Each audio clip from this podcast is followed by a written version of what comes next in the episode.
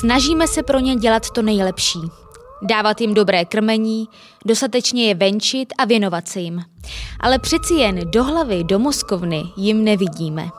Tak kdyby naši domácí mazlíčci mohli na chvíli promluvit lidskou řečí, co by nejspíše byla ta první věta, kterou by nám řekli? Kdyby mazlíček eh, chtěl do, promluvit sám, sám za sebe první to, eh, panečku, mohl by se mi věnovat o trošku více, já tě o to moc prosím. Říká veterinární psychiatr a psycholog Aleksandr Skácel. Krásný den. Krásný den, děkuji za pozvání. Za mikrofonem vás vítá Anna Beránková. V dnešním díle Moskovny si budeme povídat o psychice našich domácích mazlíčků. Čím mohou trpět, na co si my jako majitelé máme dát pozor u sebe a jak pečovat především o jejich spokojenost.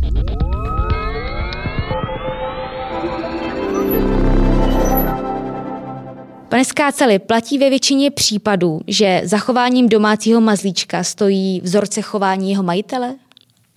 Určitě, to je velmi častá otázka, už jsem mi slyšel opravdu moc krát. Občas se někdo z novinářů zeptá, na kolik to odhaduju procent, tak já si myslím, že takových 80-85, takže určitě většina a jak si to štěně vychováme, takový ho máme potom celý život. E, samozřejmě může někdo namítnout, že si pořídíme psa z útulku jako dospělého, takže čím je ten pejsek starší, eventuálně z útulku, kde neznáme jeho minulost, tak tam je to samozřejmě e, těžší. Ale pokud ho máme opravdu odštěněte, tak je to pouze, pouze na nás, jak ten pejsek bude poslouchat, jestli si řekne očurání, kakání a, a další a další. Je to tak. K tomu se dostaneme, k tomu štěněti i k tomu mm-hmm. útulkovému psu.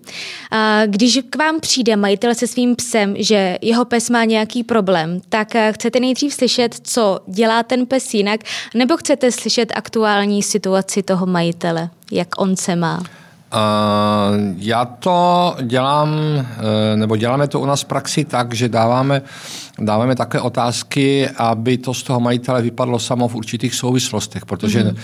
samozřejmě, že nás zajímá takzvaná smečka. Ten, kdo bydlí, ať už je to panelák nebo barák nebo nějaký, nějaká obrovská vila, tak my tam hodnotíme takzvanou smečku, čili kdo tam trvale bydlí. To znamená všechny lidi a všechny zvířata. Ale je mi naprosto žinatní celý život, abych se ho zeptal, byť že to potřebuji, ne, že mě to zajímá, že jsem zvědavý, ale je to důležité, abych se ho zeptal, jestli je teda rozvedený nebo jestli má manželku a kolik mm. tam má děti a vnoučat to tam trvale bydlí, ale to vyplyne. Takže my začínáme tak, že první pokyn je, aby toho pejska odeptal z vodítka a aby se ten pejsek mohl volně pohybovat, buď to teda u nás v ordinaci, eventuálně když jsem doma v bytě.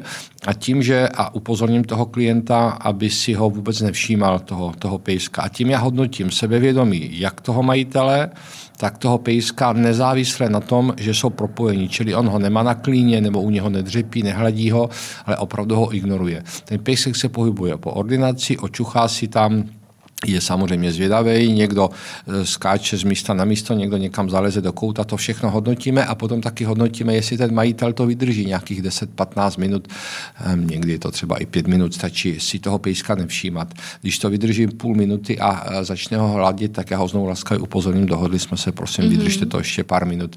Ať Proč je to důležité? Je to důležité proto, protože oni jsou, mají na sebe nějakou vazbu a tu znají oni dva a jsou na sebe zvyklí a tu vazbu mají u nich doma, nebo když venčí, nebo někde. Ale já je vůbec neznám, když přijdou samozřejmě poprvé. A já potřebuji vědět, když ten paneček bude toho pejska ignorovat, řekněme těch 50 minut, jak se ten pejsek bude chovat a taky mě zajímá, jestli to ten majitel to vydrží. Já tam potom vnímám, jestli tam je ta patologická vazba nebo ne. A je to velmi důležité u separační úzkosti, tam je to nejdůležitější. Ale i u dominantní agresivity je to důležité. Takže já potřebuji znát sebevědomí, jaký má pejsek sám za sebe bez pánečka, ale právě i ten majitel, jo, jak dlouho to vydrží a jak se chová, aniž by teda si toho svého pejska všímal nebo ho dokonce hladil. A pak teprve postupně vyplyne eventuálně ta smečka. Potom z další diskuze teda vyplyne a když to nevyplyne, tak se prostě zeptám, eh, kolik vás teda žije v tom, v tom bytě. Jste tam sami dva pejské, nebo je tam ještě někdo dospělý nebo nějaké dítě.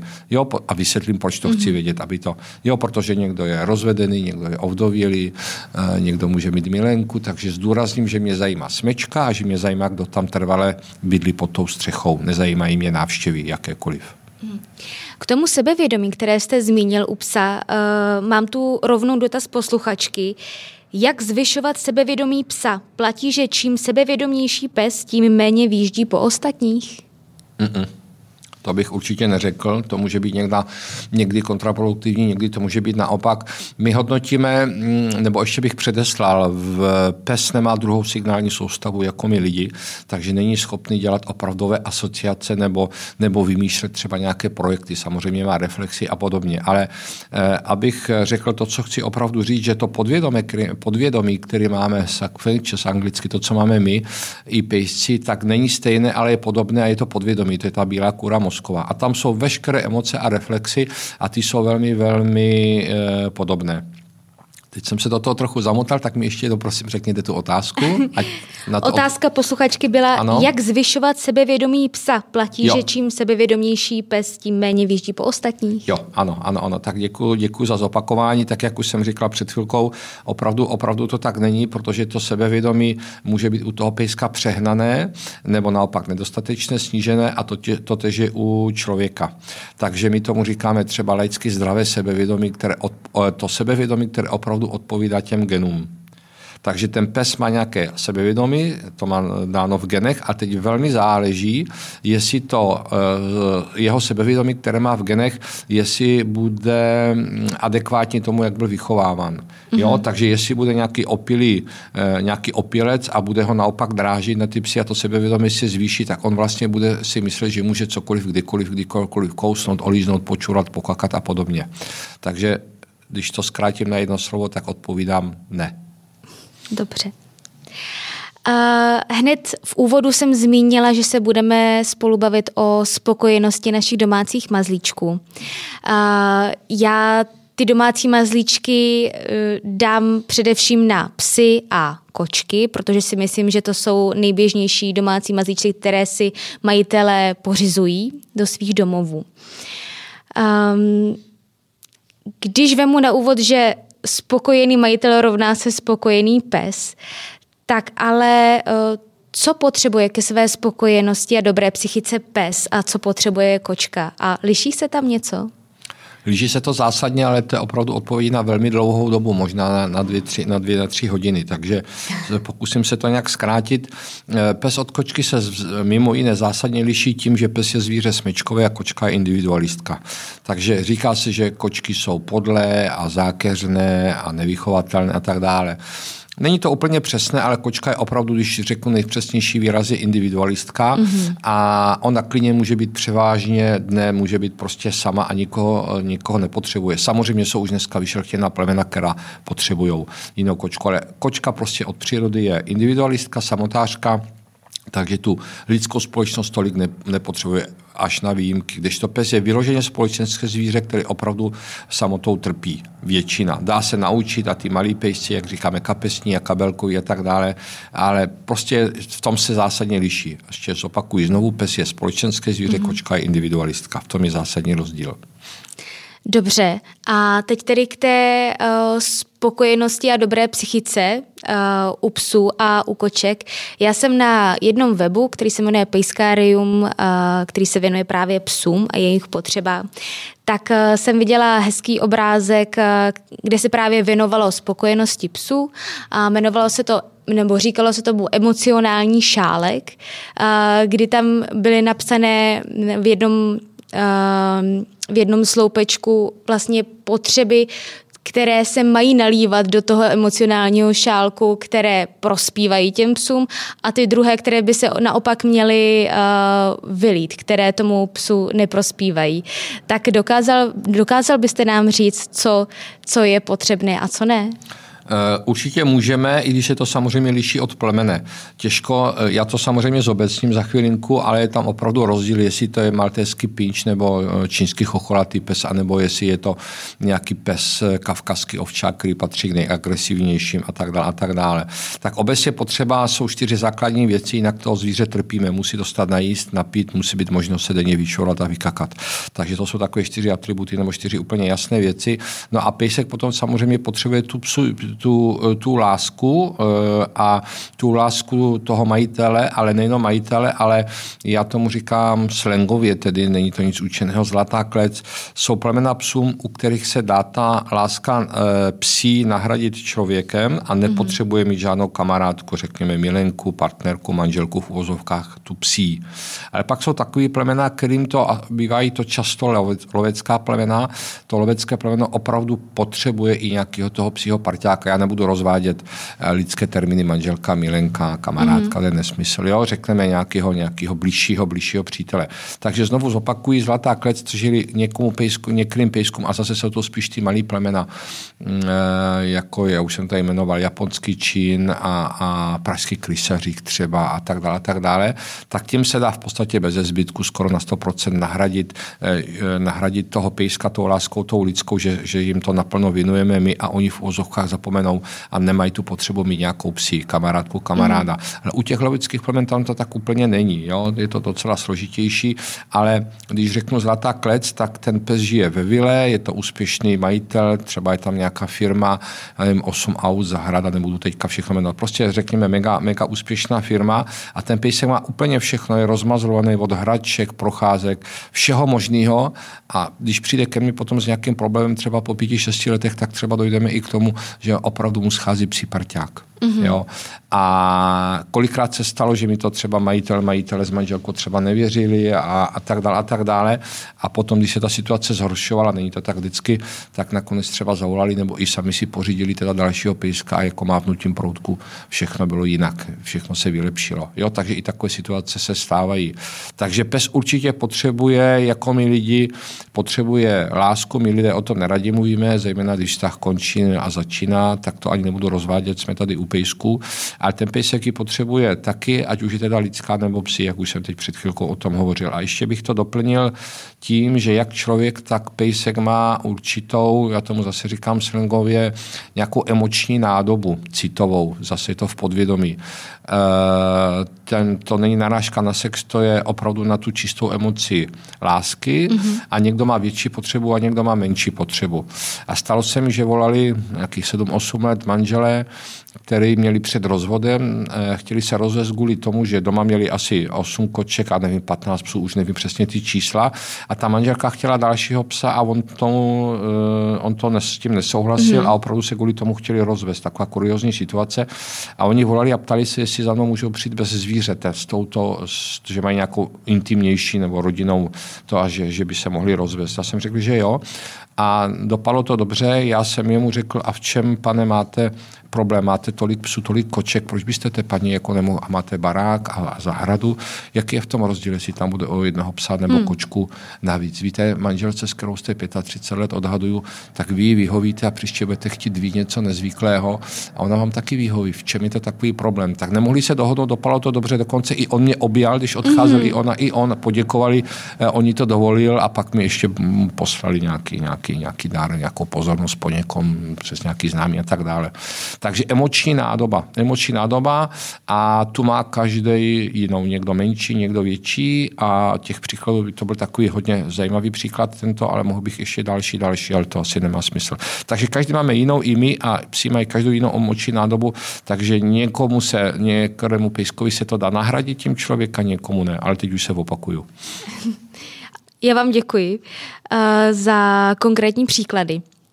Um, pro lidskou spokojenost a pro dobré zdraví člověka je důležitý kvalitní spánek. Eh, jak je to u psů? Jak pro ně je důležitý kvalitní odpočinek a spánek? A kolik ho potřebují? Hmm, je to dost jinak eh, než u nás u lidí a zase je to tím, že pes nemá druhou signální soustavu, hmm. takže on v podstatě nepracuje, dá se říct. Ano, někdo by mi mohl z odborníku namítat, že když je někde požár a někde zasypaný člověk a ten pes opravdu někoho vyhledává, tak pracuje a maká nebo ve válce, že jo. Teď nakonec známe vyhoření, vyhoření i u psů. Takže ale pes v zásadě, až na, na nějaké třeba výjimky nebo, nebo lo, eh, lovecký vodící pes třeba, mm. že mhm. tak tam nějaká určitě práce je. Ale abych to nebylo moc rozvláštní, já si myslím, že toho, ta, ten spánek nemusí být tak kvalitní a tak dostatečný a navíc ten pejsek si to umí řídit sám, protože on když opravdu má tu potřebu, když já si vymyslím, když bude pán, páneček, panička nějakým způsobem nemožný, vážně nemocný, budou blbě spát a budou si s tím v noci hrát tak pak se oba třeba dospí. Jo? Mm-hmm. Takže nepotřebuje to, nepotřebuje to tak, tak jako my. Dobře, jo? dobře. Pojďme teď na samotný začátek vztahu se psem. Když si psa pořizujeme.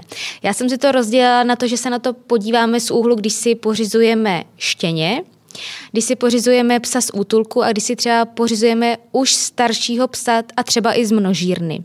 Tak eh, jaký tam vlastně má být potom uh, postup a začlenění do domácnosti.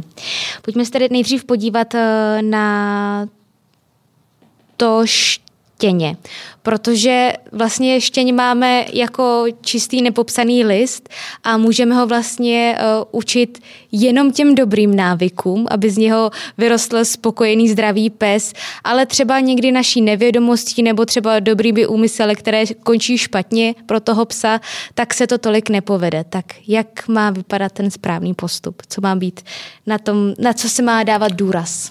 Největší, největší chybou je pro začátečníka neskušeného chovatele nebo majitele pejska je ten, že si pořídí nějakého pejska, protože se mu líbí, nebo je k dispozici, nebo si to přeje dítě.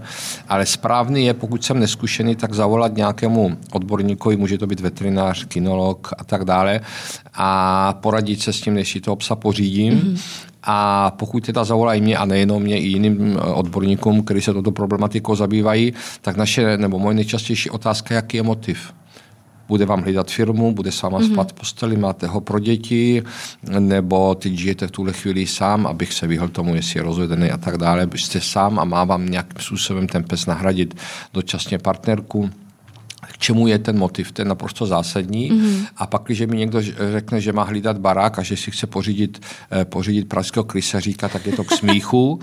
I takové otázky jsou, já se samozřejmě smát nemůžu, eh, pokud teda nejsme kamarádi, je to ve služební rovině, tak je mou morální povinností říct, že to není úplně dobrý nápad, jestli si to uvědomuje a naopak. Takže motiv je naprosto zásadní. Mm-hmm. Pak, je, pak je fajn, když si o tom něco přečte, protože třeba, když to obsah vychováváme, tak co nejvíce toho nového majitele rozčiluje, že ten pes dělá loužičky a kaká po bytě. A je to jedno, v zásadě je to jedno, jestli je to garzonka nebo 200 metrový byt.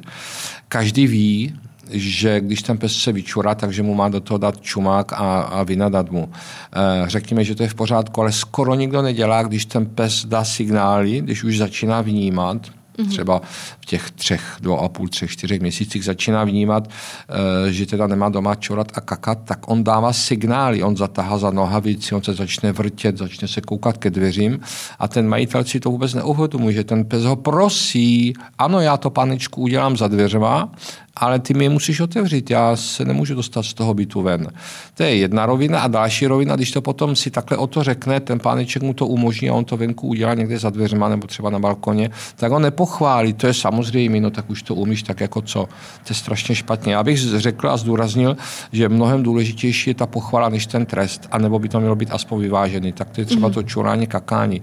Pak jsou časté otázky, od kdy vychovávat. Tak pes by opravdu měl umět úplně ty nejzákladnější povely, jako je třeba zůstaň a sedni. Hmm. E, co jsem úplně, úplně vytočený, když vidím, že třeba štěně nebo i dospělý pes je těsně před přechodem, kde frčej auta, to je třeba tady Sokolovská, to vidím moc krát, nebo na Vinohradech a ten pes není uvázaný. On třeba opravdu poslouchá, majitel mi řekne na 100%, že poslouchá, že je vychovaný a teď to, to pane vidíte, že on neví, že jsem veterinář, třeba když vystoupím z auta, že jo. Ale tam stačí mžík, ten hmm. pes prostě e, velmi často chce sex fena hra dvakrát do roka, takže ten pes prostě půl roku nemá tu možnost a teď nasaje na tři kilometry harající fenu a zapomene na výchovu a že tam jezdí auta, skočí pod auto a pak teda veterináři máme práci. Takže ta výchova je zásadně důležitá. Já bych zdůraznil, že eh, eh, pokud si pořídíme štěně nepopsaný list papíru, jak o tom hovoříme, tak jsou dvě zásadní věci. Eh, jednak je to ta výchova, mm-hmm. protože ta výchova zase záleží na plemeni. Jo? Někdy to do sedmi měsíců, velkých plemen ještě delší dobu, ale jak si toho psa vychováme, tak ho máme dalších 12, 15 i 17 let. Takže je to jenom, jenom v našich rukách. Jo? On to má v genech, ale existuje i epigenetika, čili my ty geny už dneska umíme měnit a umíme geny aktivovat a potlačovat jejich aktivitu, ale v zásadě je to opravdu na tom pánečkovi. A druhá zásadní věc, že někteří z mě nepochopitelných důvodů z nějakého důvodu šetří třeba na tom krmivu. Chápu, že třeba těžší doba, ale chtěl bych zdůraznit to, že e, jako dítě ten pes je vývoji, takže někdo se třeba ptá, no na tom pytli, na ty konzervy taková dávka, tak mu nemám dávat víc. No už to ve vývoji, abych mu dal co sní, jsou samozřejmě výjimky, to nebudu rozvádět, jo. Ale kvalitní jídlo, kvalitní výchova je naprostý základ teda uštěněte. Pokud si pořídím psa z útulku, když jsem byl mladší a už pracuji dlouho, tak jsem nedoporučoval, říkal jsem si, je to vždycky velké riziko. Dneska už to tak nedělám, protože jsem si uvědomil za řadu let, že mnohem lidem to udělá radost. Nechtějí mm-hmm. štěně, nemůžou mít štěně, je to drahý, chtějí pomoct, aby ten pes nebyl v tom útulku, takže je to samozřejmě krásný čin a já všem děkuju a gratuluju. Ale je potřeba si uvědomit, že tento čin je sice hezký, ale není pro každého, mm-hmm. protože v tom útulku často neví tu jeho minulost, když je to někdo donese. A nebo znají tu minulost, no už ho měli dva a vždycky ho vrátili. Ten útulek, aby toho psa nemusel mít, když je přeplněný po Vánoci, situacích, tak to třeba zatají, nebo si na to ne, neuvědomí, abych třeba nekřivil. Takže zkrátka vzít si psa z útulku je vždycky, vždycky riziko a měl by to být eh, někdo, kdo má dostatek času se tomu psa věnovat, protože mm-hmm. ten pes mohl být xkrát pokousaný, xkrát mohl někoho kousat, mohl být uvázaný, nevíme tu jeho minulost. Pokud někdo věří na minulé životy, tak nevíme, co dělal v tom minulém životě. Takže je to velmi náročné na, na čas, kolikrát i na veterináře, na peněženku, takže mm-hmm. bylo by dobré, aby si to dobře rozmyslel. Čili když to zhrnu, potrhnu, sečtu, tak si myslím, že kdo nikdy neměl psa, třeba měl v dětství jako dítě a teď si rozhodne v 50, někdo se rozvede, znovu ožení a teď se vyžení nějakého pejska nebo prostě má novou partnerku, partnera a rozhodnou se spolu si pořídit a nikdo celý život ho neměl, určitě by se měl poradit s odborníkem. Protože pes to prostě není neživá věc, to není hračka. Kolem Vánoc to známe, že jo, děti škemraj tak pořídí činčilu, psa, kočku, nic o tom neví, není na to připraven a bere to v podstatě jako neživo, bere to jako, jako dárek pod stromeček. Ale hmm. to, to, je dárek, to je živá věc, která vyžaduje čas, peníze, nárok na psychiku. To je povídání na několik hodin tohle. A ještě k tomu útulkovému psovi. Vy jste říkal, že potřebuje mít jeho majitel určitě spoustu času a asi, asi nejspíše i trpělivosti. To rozhodně. Je tam potřeba rovnou nastavit nějaké hranice pravidla, nebo spíš, protože je z útulku, tak eh, být na něj mírnější, laskavější? To je krásná otázka, děkuji za ní. Já vždycky doporučuji pár dní, řekněme pět, sedm, deset dnů, zhruba řekněme týden, aby tomu pejskovi dovolil úplně cokoliv. Ten pejsek mm-hmm. prožil to, co prožil, my to nevíme a my si neuvědomujeme, že on cítí několik kilometrů mimo ten byt, takže on si musí ten s tím bytem se musí seznámit, musí si to tam očuchat. Eh, čili je opravdu dobrý ho několik dní, pět, sedm dní, podle okolností ho nechat úplně, ať si může dělat, co chce, protože jakýkoliv příkaz je opak lásky a ten hmm. si to neuvědomuje. Takže já, když si ho přivedu, chápu, že když si ho přivedu, on se mi vykaká do prostřed koberce, že mě to nepotěší. Ale můžu mu to říct důrazně, ale laskavě. Můžu si k němu dřepnout, pohladit to třeba po hlavě a říct mu, Maxi, tohle ale opravdu nemůžeš dělat, to by s tím bych nesouhlasil. A nedělat takový to drasticky, jako někdo to udělá, že hned v té stolici nebo moči vykoupá eh, ten čomák a má ho, má ho tři hodiny z útulku. To je velmi špatně. Takže je třeba být laskavý, toho psa nechat opravdu a postupně přitahovat otěže, postupně být na něho náročnější a přísnější a současně být laskavý.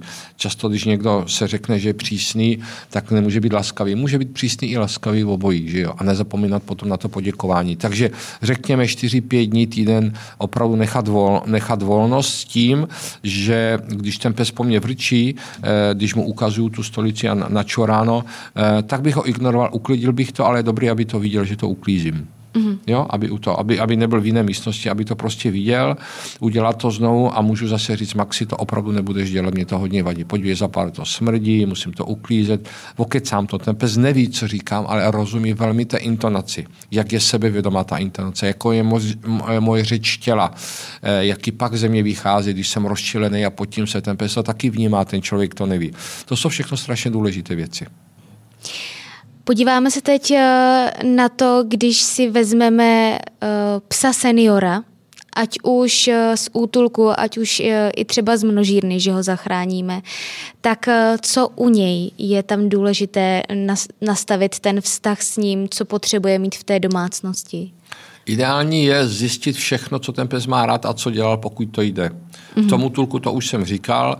A pokud je to někdo, já nevím, z manžele 75 let, jeden z manželů zemře a zůstane teda ten druhý, že jo, vdovec nebo, nebo vdova, a ten motiv je ten, že ho nemůže sám, že manžel hlídal a mě bolí nohy, já ho nemůžu pětkrát denně spát, opatřit, vyčurat, tak se ho chce v uvozovkách zbavit, někomu ho dát, tak je ideálně se na všechno vyptat, jaké, mm. jaké má, na co byl zvyklý, kolikrát se venčil, jestli běhal po lese, jak je to s čuráním, skakáním, jaký jídlo, jak se jmenuje, na všechno se vyptat a postupně to uvádět eh, do praxe.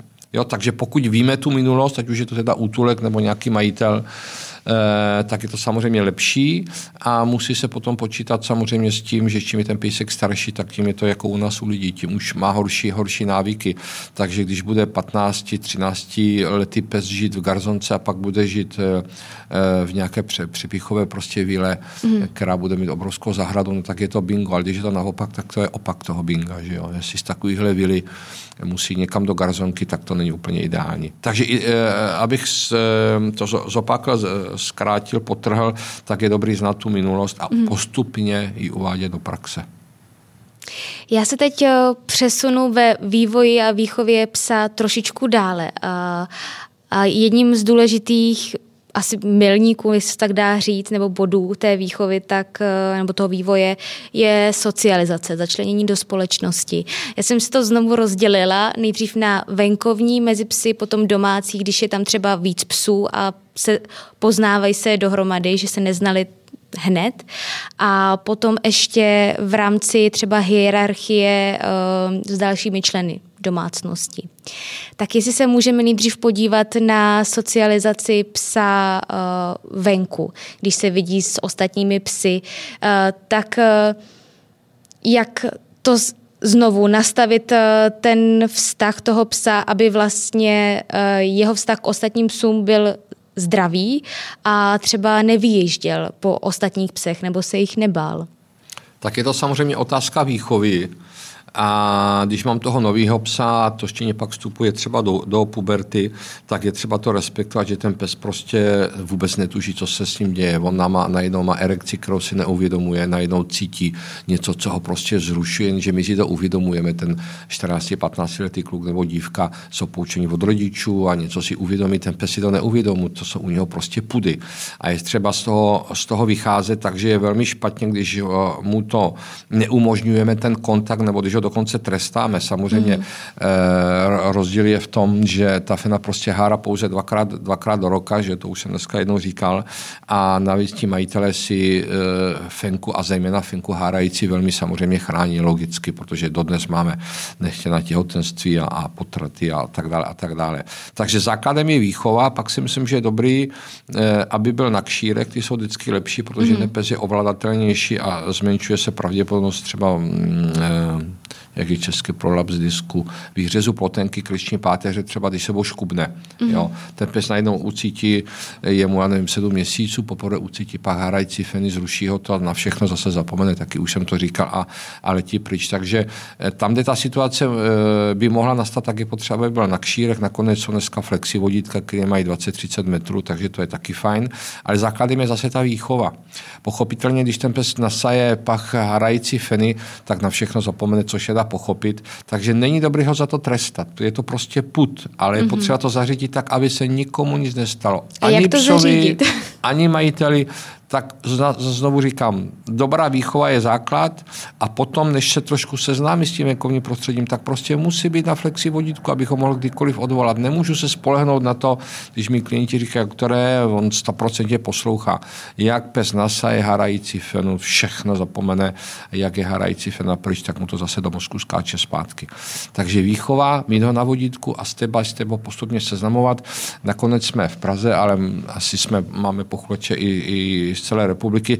Abych se dostal k meritu věci, jsou tady dobrá výcviková střediska, takže si myslím, že taky není úplně od věci, pokud to není gaučový pes kapesní, eh, který ho panička nosí v kabelce a na, na ruce, kamkoliv se vrtne, ale pokud je to středně velké větší plemeno eh, a majitel si není jistý úplně, nebo začátečník, tak si myslím, že je dobrá investice si zaplatit nějakých pár hodin. Eh, často taky bývá chyba, že se někdo zaplatí nějakého prostě kouče, psychologa nebo nějakého, řekněme, vychovatele pro toho pejska.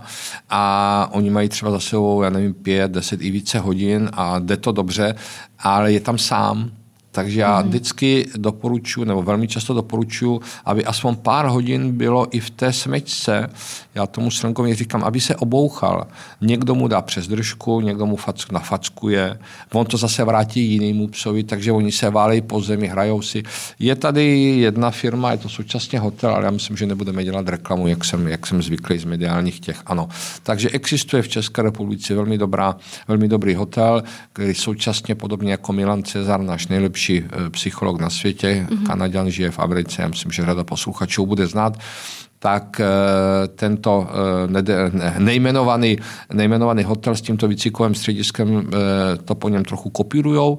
To znamená, že tam mají ohrádky, mají tam smečky psů agresivních a mhm. úzkostlivých a bázlivých a tam se to dá všechno potom s nima domluvit. Takže není dobrý jenom sám doma, není dobrý jenom mít nějakého konkrétního kouče, vychovatele, ale vždycky teďka mluvím o, o té výchově ne o starších psů, že jo, když, když je v nějakém výcviku nebo když ho vychovává dáváme, eh, tak je vždycky dobrý, aby se, jak jsem už říkal, aby se obouchal v nějaký ty, nějaký ty smečce a je dobrý, aby někdo tu smečku určil. Jo, když to bude mm-hmm. smečka agresivních psů a on je hodně bojácný, no tak je to totálně kontraproduktivní, tak mu všichni nafackujou a ta situace bude ještě horší. Takže ta socializace je hodně důležitá, jo, protože pokud toho pejska máme doma jako v bavlence a on se nesetkal s kočkou, se psem člověkem nic, tak zase, když je to pražský kryseřík, tak to nedělíme kovbojku. Ale když už je to kokora, když už je to doga, když je to německý ovčak, a nevím, briard a podobně, tak tam je opravdu už v rámci té puberty, té socializace je velmi důležité, aby měl možnost poznat, tak jako děti taky když jsme byli děti, taky poznáváme. Tak je to hmm. podobný, ne stejný, ale podobný princip. Já když jsem se vás vlastně ptala, jak nastavit eh, ten zdravý vztah eh, mého psa k ostatním psům, nebo jako psa majitele k ostatním psům, eh, aby třeba nevýžděl, aby nebyl agresivní, tak se chci zeptat na samotnou agresi, agresivitu. Jak vlastně vzniká, jak se dá předcházet tomu, aby u toho psa nevznikla? To je hodně, hodně těžká otázka, protože některé plemena to už mají a víme bojový plemena, které jsou třeba ve Francii zakázána, tady to u nás není. Takže je to hodně v genech, jak jsem říkal, u těch bojových plemen, ale o tom smysl moc asi povídat nemá, eh, protože je to zkrátka v genech, ale i když to má v těch genech těch bojových pes, tak zase záleží na tom majiteli. Jo.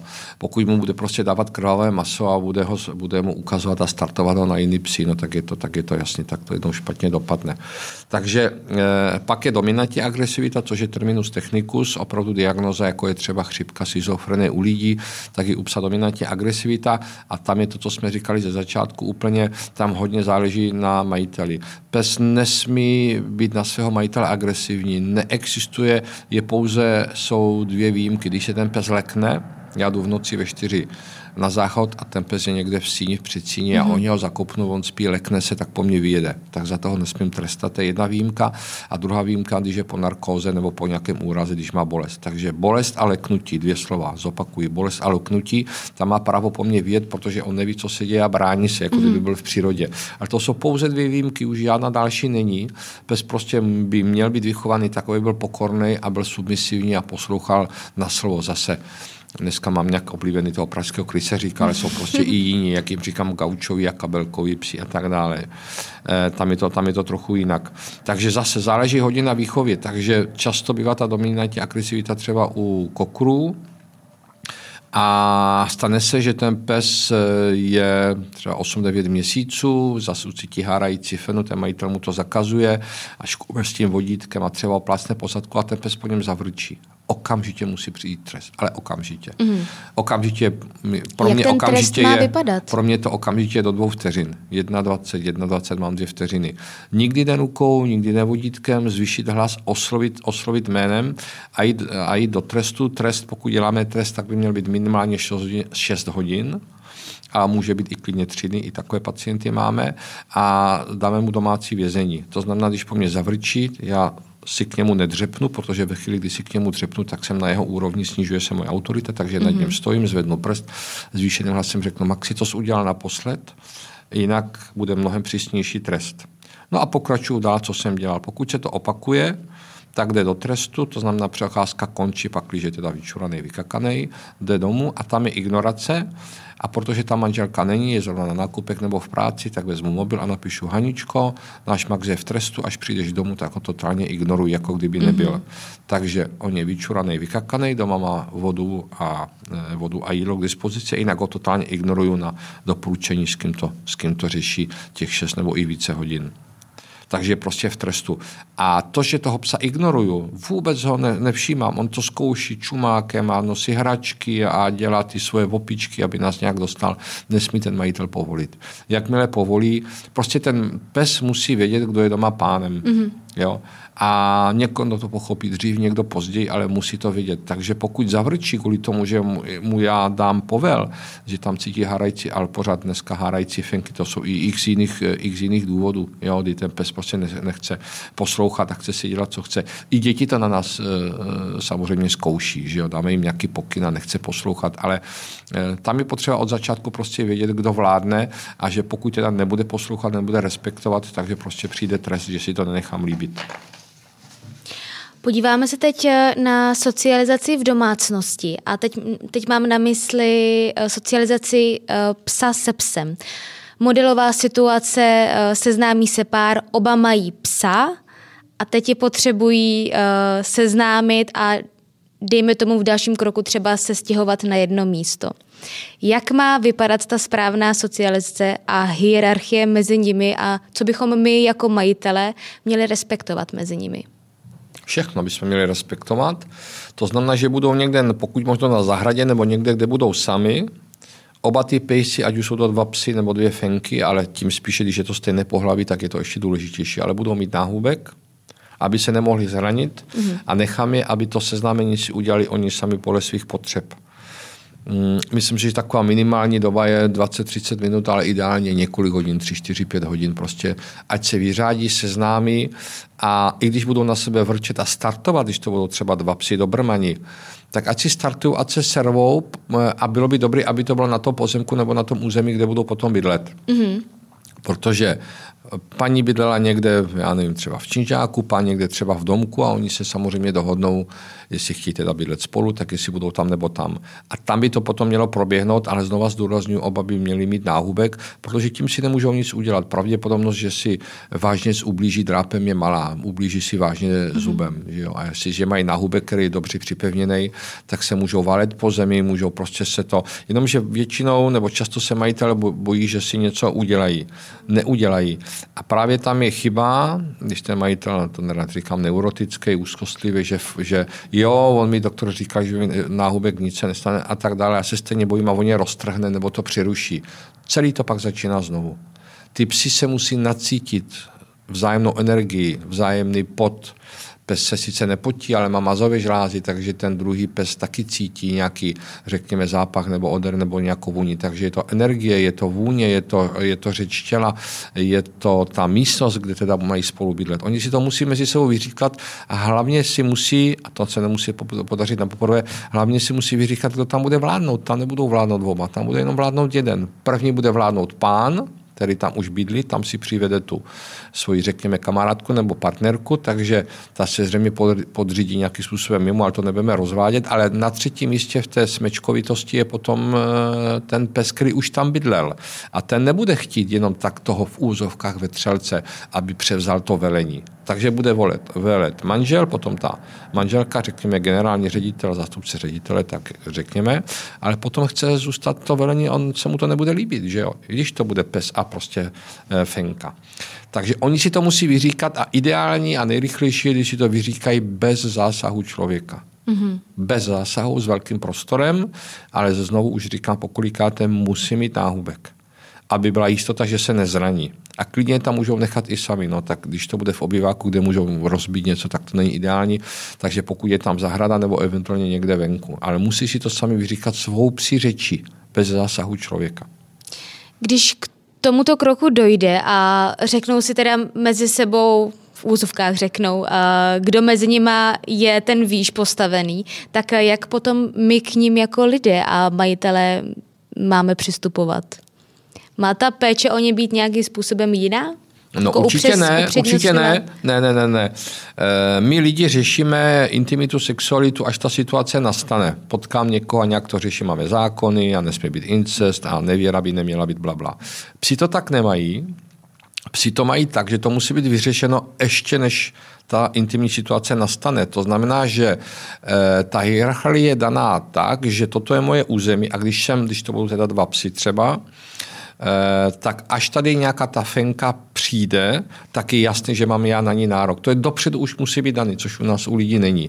A proto je tam vlastně ta agresivita, existuje taky terminus technicus uh, teritoriální agresivita. Čili to, že oni se rovou, když ta paní přijde k tomu pánovi, řekněme, s tím novým pejskem a oba jsou to samci, tak ten, co už tam byli, se to nechce vzdát, protože on ví, že když tam někde se myhne ta harající fenka, že on má na ní nárok, nebudu rozvádět podrobnosti.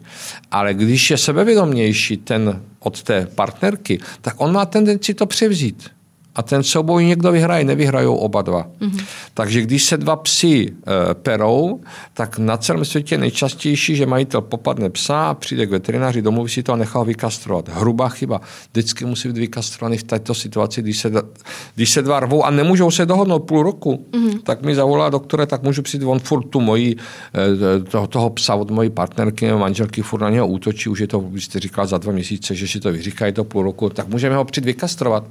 Já říkám, ano, můžeme se domluvit, ale nebudeme kastrovat toho agresivního, budeme kastrovat toho submisivního, který je peskovaný. Což je divné, vidím i jak vy se tváříte, jak máte rozšířené panenky úplně eh, dookola očí. Tam je to tak, že eh, ten pes, který chce převzít vedení, mm-hmm. vyšachovat to, co už tam bydlí, tak na to nemá ale je v něm, je v něm e, velký kus chlapa, ale není tolik, aby není tak e, sebevědomý a tak mužský, nebo jak to říct, já mám rád ty slova, jestli má, nemá koule, je to třeba hrozný, jo. Ne, prostě na to nemá. Mm-hmm. A ve chvíli, kdy ho vykastruju, tak z něho udělám fenu a už nemá ty ambice přepírat, přeprat toho druhého, dělat si nároky na to sexuální mm. teritorium. Takže zásadně se agresují, e, zásadně se, když jsou sarvátky mezi stejným pohlavím, ale platí to jenom u psů, u fen je to jinak, ale u psů když se nedohodnou, řekněme za ty tři, čtyři měsíce a už to není k vydržení a mám takový telefonát, požadavek, tak zásadně kastrujeme toho submisivního tomu, kdo je bytej. Mm-hmm. Jo? Ten, ten už potom nemá tendenci, a už se opakuju, převzít to velení, stane se z něho, Rozumím. řekněme, fenka a situace se uklidní. Platí to skoro na 100%. Pak je tam ještě jedna věc, eh, když někdo nechce, nemůže kastrovat a nebo si nejsme jistí, že by to pomohlo, tak už máme dispozici kastrační injekci na půl roku. Jo, která odezní, za půl roku se to vrátí, když během toho půl roku se situace, kterou potřebujeme, sklidní, mm-hmm. tak pak můžeme toho pejska vykastrovat skalpelem. Dobře. Uh, přesuneme se dál na tu socializaci uh, v rámci vztahu pes a další člen rodiny protože vy jste v jednom, uh, v jednom rozhovoru o tom mluvil uh, v rámci, v kontextu matek samoživitelek, když mají miminko a mají také psa, uh, kdy ten pes si vlastně nárokuje víc, víc péče a je tam ten vztah nastaven často špatně. Tak jestli byste nám k tomu mohl něco říci. Eh, často maminky, které mají doma píska, teď si vzpomínám na jeden případ, myslím, že to byl jo, francouzský buldoček, tak se třeba mě zeptají, jak se mají chovat, až, až, eh, až, přijdou, až přijdou domů. Ten človíček, kdyby měl 10 minut, tak je vždycky nadřazený tomu psovi nebo kočce. Vždycky. To znamená, že často, často ta maminka, když přijde, tak je rozbolavělá po porodu, třetí den odchází domů, takže samozřejmě tam hrajou hormony, emoce jsou nějakou, nějakou roli. Tak je logicky, že se s tím eh, pejskem přivítá, ale pokud je tam nějaká žárlivost a manipulace, že on se dožaduje a to dítě má v náručí, ať už je samoživitelka nebo manžel je v práci, to dítě má v náručí, eh, tak vždycky je potřeba se opravdu nejdřív věnovat tomu dítěti. A ten pes prostě, ten pes je odstavený na vedlejší kolej tu péči, co měl před narozením, už nikdy nebude mít. Možná až ten z té dcerky nebo syna bude 18, 20 a vypadne z baráku, tak se to vrátí, to už pejsek třeba nebude, že jo. Takže to dítě má vždycky prostě přednost a co je asi z mých zkušeností nejtěžší, nejhorší je, když ta matka si přijde s tím dítětem domů a má méně času na toho psa a má výčitky to je to nejhorší. Když má výčitky, tak mu nějakým způsobem podleze a snaží se ho upřednostnit a teď se může stát, že je potom neurotická. Ona neví, jestli má dřív kojit a nebo dát psovi krmení nebo ho venčit. Mm-hmm. Vždycky na prvním místě. Zdůraznuju a budu to říkat až do posledního dechu. Vždycky na prvním místě ten človíček, ať je jak starý. Takže vždycky se věnuje nejdříve, nejdříve jemu. Samozřejmě, když tím dítětem přijde a má ho zaopatřený, aby nespadlo a dokáže se s dítětem zřepnout psa pohladit nebo mu dokonce dát misku s jídlem nebo s vodou, tak e, nic proti ničemu. Že jo. Pak je situace, když to dítě je samotné doma, třeba s maminkou ty, ty matky, čili s babičkou, e, s kým se má prvním e, přivítat, no s dítětem, to je pořád dokola. Jo. Ten pes, ať se teď jsem přijít jedno slovo, které nemůžu veřejně říct, ať se z toho potentuje, tak to řeknu, prostě musí počkat. Ta matka hmm. se nejdříve to. Jestli jde do toho pokoje, už má Suzané kozačky v zimě, a jde do toho pokoje za tím dítětem, na který se samozřejmě těší, protože je doma 14 dní nebo nevím, 3 měsíce a mezi tím po té cestě ten pes přiběhne, ona ho zvládne pohladit a pokračuje dál za tím dítětem, tak z toho nebudeme dělat kohbojku, ale na prvním místě je vždycky to dítě. Přesto nejde vlak. Podíváme se teď na to, co může trápit domácí mazlíčky. Já k tomu mám eh, dotaz posluchače. Uh-huh. Trápí kočky a psy stejné psychické problémy nebo mají každý jiné? Psy a kočky. Ano, ano. Uh, co je společné u psů a koček z těch psychiatrických diagnóz je separační úzkost a to je asi všechno. Takže odpověď je stručná, mají, mají jiné až na tuto výjimku. Jak máme postupovat u separační úzkosti, když zjistíme, že ji náš pes má? Uh, separační úzkost, kromě genetiky, že se ten pes nebo kočka dříve odstaví, než má a má méně kontaktu s těma sourozencama, uh, tak tam je základ uh, patologická vazba mezi tím majitelem a mezi tím psem nebo mezi tím štěnětem. Takže to nejhorší je, když se dotýká v nehybnosti maximální tělo na tělo. To znamená, úplně z toho nejhorší je spánek. Takže první opatření, byť je to tvrdé, tak první opatření je, že do odvolání, než se pejsek uzdraví, nesmí spolu spát v posteli za žádných okolností, protože tam se nehybe ani pes, ani majitel a velkou plochou těla se dotýkají. Mm. Takže a druhá situace, když budu psát na počítači, psát nějakou knihu, článek, prostě cokoliv dělat na počítači a ten pes nenápadně přijde a celou plochou těla se mi opře obérec od kolena dolů k, k patě. A já si to neuvědomím, protože píšu, jsem zabraný nebo s někým telefonuju. Netrestáme nic, ale zrušíme to. Čili prudce vstanu, otočím se na otočné židli a tak dále. Čili nejhorší je, když se co největší největší plochou spolu dotýkáme a nehýbeme se. Mm-hmm. To je základ. Pak jsou další věci. Uh, já jsem si u vás našla u separátní úzkosti, že by se měly odstranit loučící a vítecí rituály. Je to Proč? tak, je to tak. Eh, ten pes tomu nerozumí, eh, co se děje, takže je potřeba ho zmást, protože ten pes nerozumí tomu, že když je doma sám, že se nic neděje. Jo, je to zase povídání na dlouho, ale ty rituály jsou důležité, důležité proto, aby jsme toho psa zmátli, eh, aby on vlastně nevěděl, že odcházím, jak byl předtím zvyklý na třeba 8 hodin. Teď je ta situace s lockdownem mm, nedobrá, protože prostě jsme byli hodně, nebo řada z nás, většina z nás zavření doma, takže teď opravdu eh, narostla eh, klientela. Ale eh, jak jsem při říkal, je tam patologická vazba a to není jenom tím, že se dotýkám velkou plochou těla, velkou plochou mého těla, toho pejska a nehýbeme se, ale tam je samozřejmě i, i psychická patologická vazba a tu je potřeba nějakým způsobem zrušit. To znamená, že když odcházím, tak to, co dělají, dělají to teda více ženy, my muži zase děláme jiné věci, ale žena se omlouvá, že jde do do práce, nebo nakoupit, nebo doktorovi, nebo ke kadeřnici. Mm-hmm. Neboj, Bertíku, já jsem za chvilinku zpátky, jo, za chvilinku 4 hodiny, že jo. Ale tam nejde o to, co říká pes, nerozumí těm slovům. On rozumí to, co už jsem říkal, on rozumí intonaci hlasu, mm. takže on ví, že panička se mu omlouvá. Ona mu jde, ona jde do práce, aby vydělávala peníze a mohla mu přinést krmení. Nebo jde ke kadeřnici, cokoliv, že jo. Takže dělá to nejenom pro sebe, ale prostě mají se rádi, mají vztah, je to rodiny, člen rodiny, takže to dělá i pro pejska. Ale to nes nesmí se mu omlouvat, takže když je to hodně těžké, hodně, hodně vážné, tak je úplně ideální to ignorovat, prostě odejít. Může se trénovat, vezmu si kozačky, klobouček, eh, klíče od auta, od bytu to a za chvilku se třeba zase vrátím domů. Jo? A, takže to jsou ty odchody. A u toho přivítacího rituálu je ideální 15-20 minut toho psa totálně ignorovat.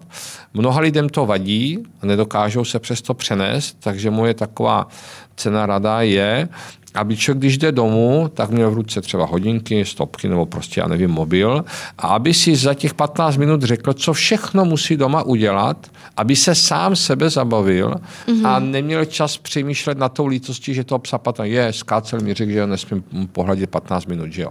Takže já vím, že za těch 15 minut si vydám maso, aby se mi rozmrazilo na večeři, potřebuju na záchod, ještě jsem dvěma kamarádkám nezavolala, tak si to zhruba na programu na těch 15 minut a po těch 15 až 20 minut tak toho psa přivítám, nikdy nevdřepu, vždycky ve stoje a odbydu to. Čau Maxi, já tě vidím, pohladím a jdu pryč. Může se to udělat samozřejmě postupně, jo? nemusí to být ze dne na den, aby to nebylo tak tvrdý i to pra pánečka, i pro toho píska. Jo?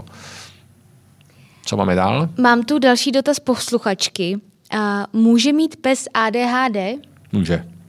Může, může, ale bych to nenazval ADHD. Existuje to, nenazval bych to úplně, zase jsme u té druhé signální eh, soustavy, ale může ten pes být takový roztěkaný, eh, neurotický. Je to, existuje to a dá se to, dá se to napravit poměrně jednoduše. Mám tu další dotaz posluchačky. Můžou mít někteří psy znásobený sluch, nebo proč se bojí moje fena při zašustění igelitky a podobně? To je zvláštní dotaz. Asi víme, že máme, že psi mají mnohem lepší sluch než my, včetně čichu. A pokud, pokud se bojí zašustění, což někomu každý pes, pokud zašustíme, tak se otočí nebo zbystří. A pokud někdo reaguje neadekvátně, nepřiměřeně, tak většinou má nějakou zkušenost, eh, špatnou zkušenost z dětství. Jo, mohlo se, mohlo se stát, že na něho od někud ten spáček, spáček, sáček třeba spadl na toho pejska, zašustěl a to štění je samozřejmě výmavnější, vůbec tomu nerozumí dospělý pes, když vidí, že padá někde sáček a šustí, tak už to zažil třeba 15krát, 30krát, hmm. tak už ho to tak, ne, tak už nenadskočí, ale to štěně jo. Takže většinou to bývá negativní zkušenost, jo, ale to bych vůbec nespojoval se sluchem. Dobře, a co se s tím dá dělat? Eh, kolik je s tím šustěním a tak dále. Mm, s tím strachem. Tam je, eh, tam je dobrý, tomu to má x názvu, a třeba to nazveme otužo, otužování, takže jestli to konkrétně třeba s tím sáčkem, tak by s tím sáčkem šustil třeba, já nevím, jednou, dvakrát za den, třeba z kuchyně do obýváku z větší dálky a pak si takzvané otužování, že jo, až budu šustit přímo předtím a ten pes musí vědět, že ho to neohrožuje, to šustění. On si myslí, že je ohrožen, on ne, tomu nerozumí. Takže když postupně se budu přiblížovat a šustit pustit víc a víc a třeba s větším sáčkem před oči, eh, u uši úplně a udělám to ale až třeba na po 20. na po 30. a on pocho- konečně pochopí, že ho šustící sáček neohrožuje, tak si na to zvykne, nebo to s tím skoro nic dělat. Pane Skáceli, uh, máte vy nějaké přání, nějakou radu, kterou byste chtěl, aby majitelé psů i třeba koček uh, věděli v rámci třeba nějaké edukace?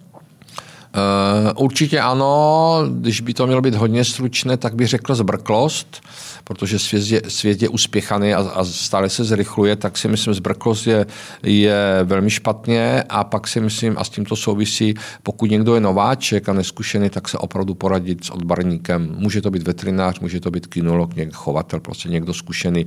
Poradit se, kdy, jaké štěně, jaké pohlaví, jak už jsem říkal, jaký motiv.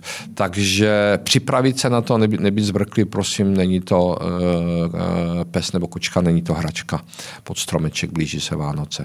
Takže opak zbrklosti a být na to připraven. Moje doporučení. Dobře. Pane Skáceli, blížíme se k závěru našeho rozhovoru a tady vám položím stejně jako každému hostu speciální otázky k mozku. Jaká informace o mozku je pro vás osobně nejzajímavější? Ještě jednou tu otázku. Jaká informace o mozku? Mm-hmm. Mm, Nebo jaký fakt? Jo, já bych řekl, ano, já bych řekl mozkové vlny, které se týkají meditace. Tak to mm-hmm. mě mhm. oslovuje nejvíc. Co o mozku byste se chtěli ještě dozvědět? Uh, mě by hodně zajímalo, jak detailně vypadá ta část mozku, která způsobuje u lidí, u zvířat agresi. Mm-hmm. To mhm. mě zajímá nejvíc. A poslední otázka. Jakou knížku v souvislosti s mozkem byste doporučil našim posluchačům? Uh, tak tady asi můžu jmenovat. Určitě. Uh, už to čtu po druhé. Jmenuje se to Telomery a autorka, jsou dvě autorky a jedna čeká na Nobelovu cenu Blackburnová. Takže Telomery se to jmenuje, mm-hmm. dá se to sehnat a velmi, velmi doporučuji. Týká se to dlouhověkosti a týká se to, jak být spokojený, vyváženější, lepší psychický život obecně. Říká Aleksandr Skácel. Já vám moc krát děkuji za rozhovor. Děkuji za pozvání a všem přeji hezký den.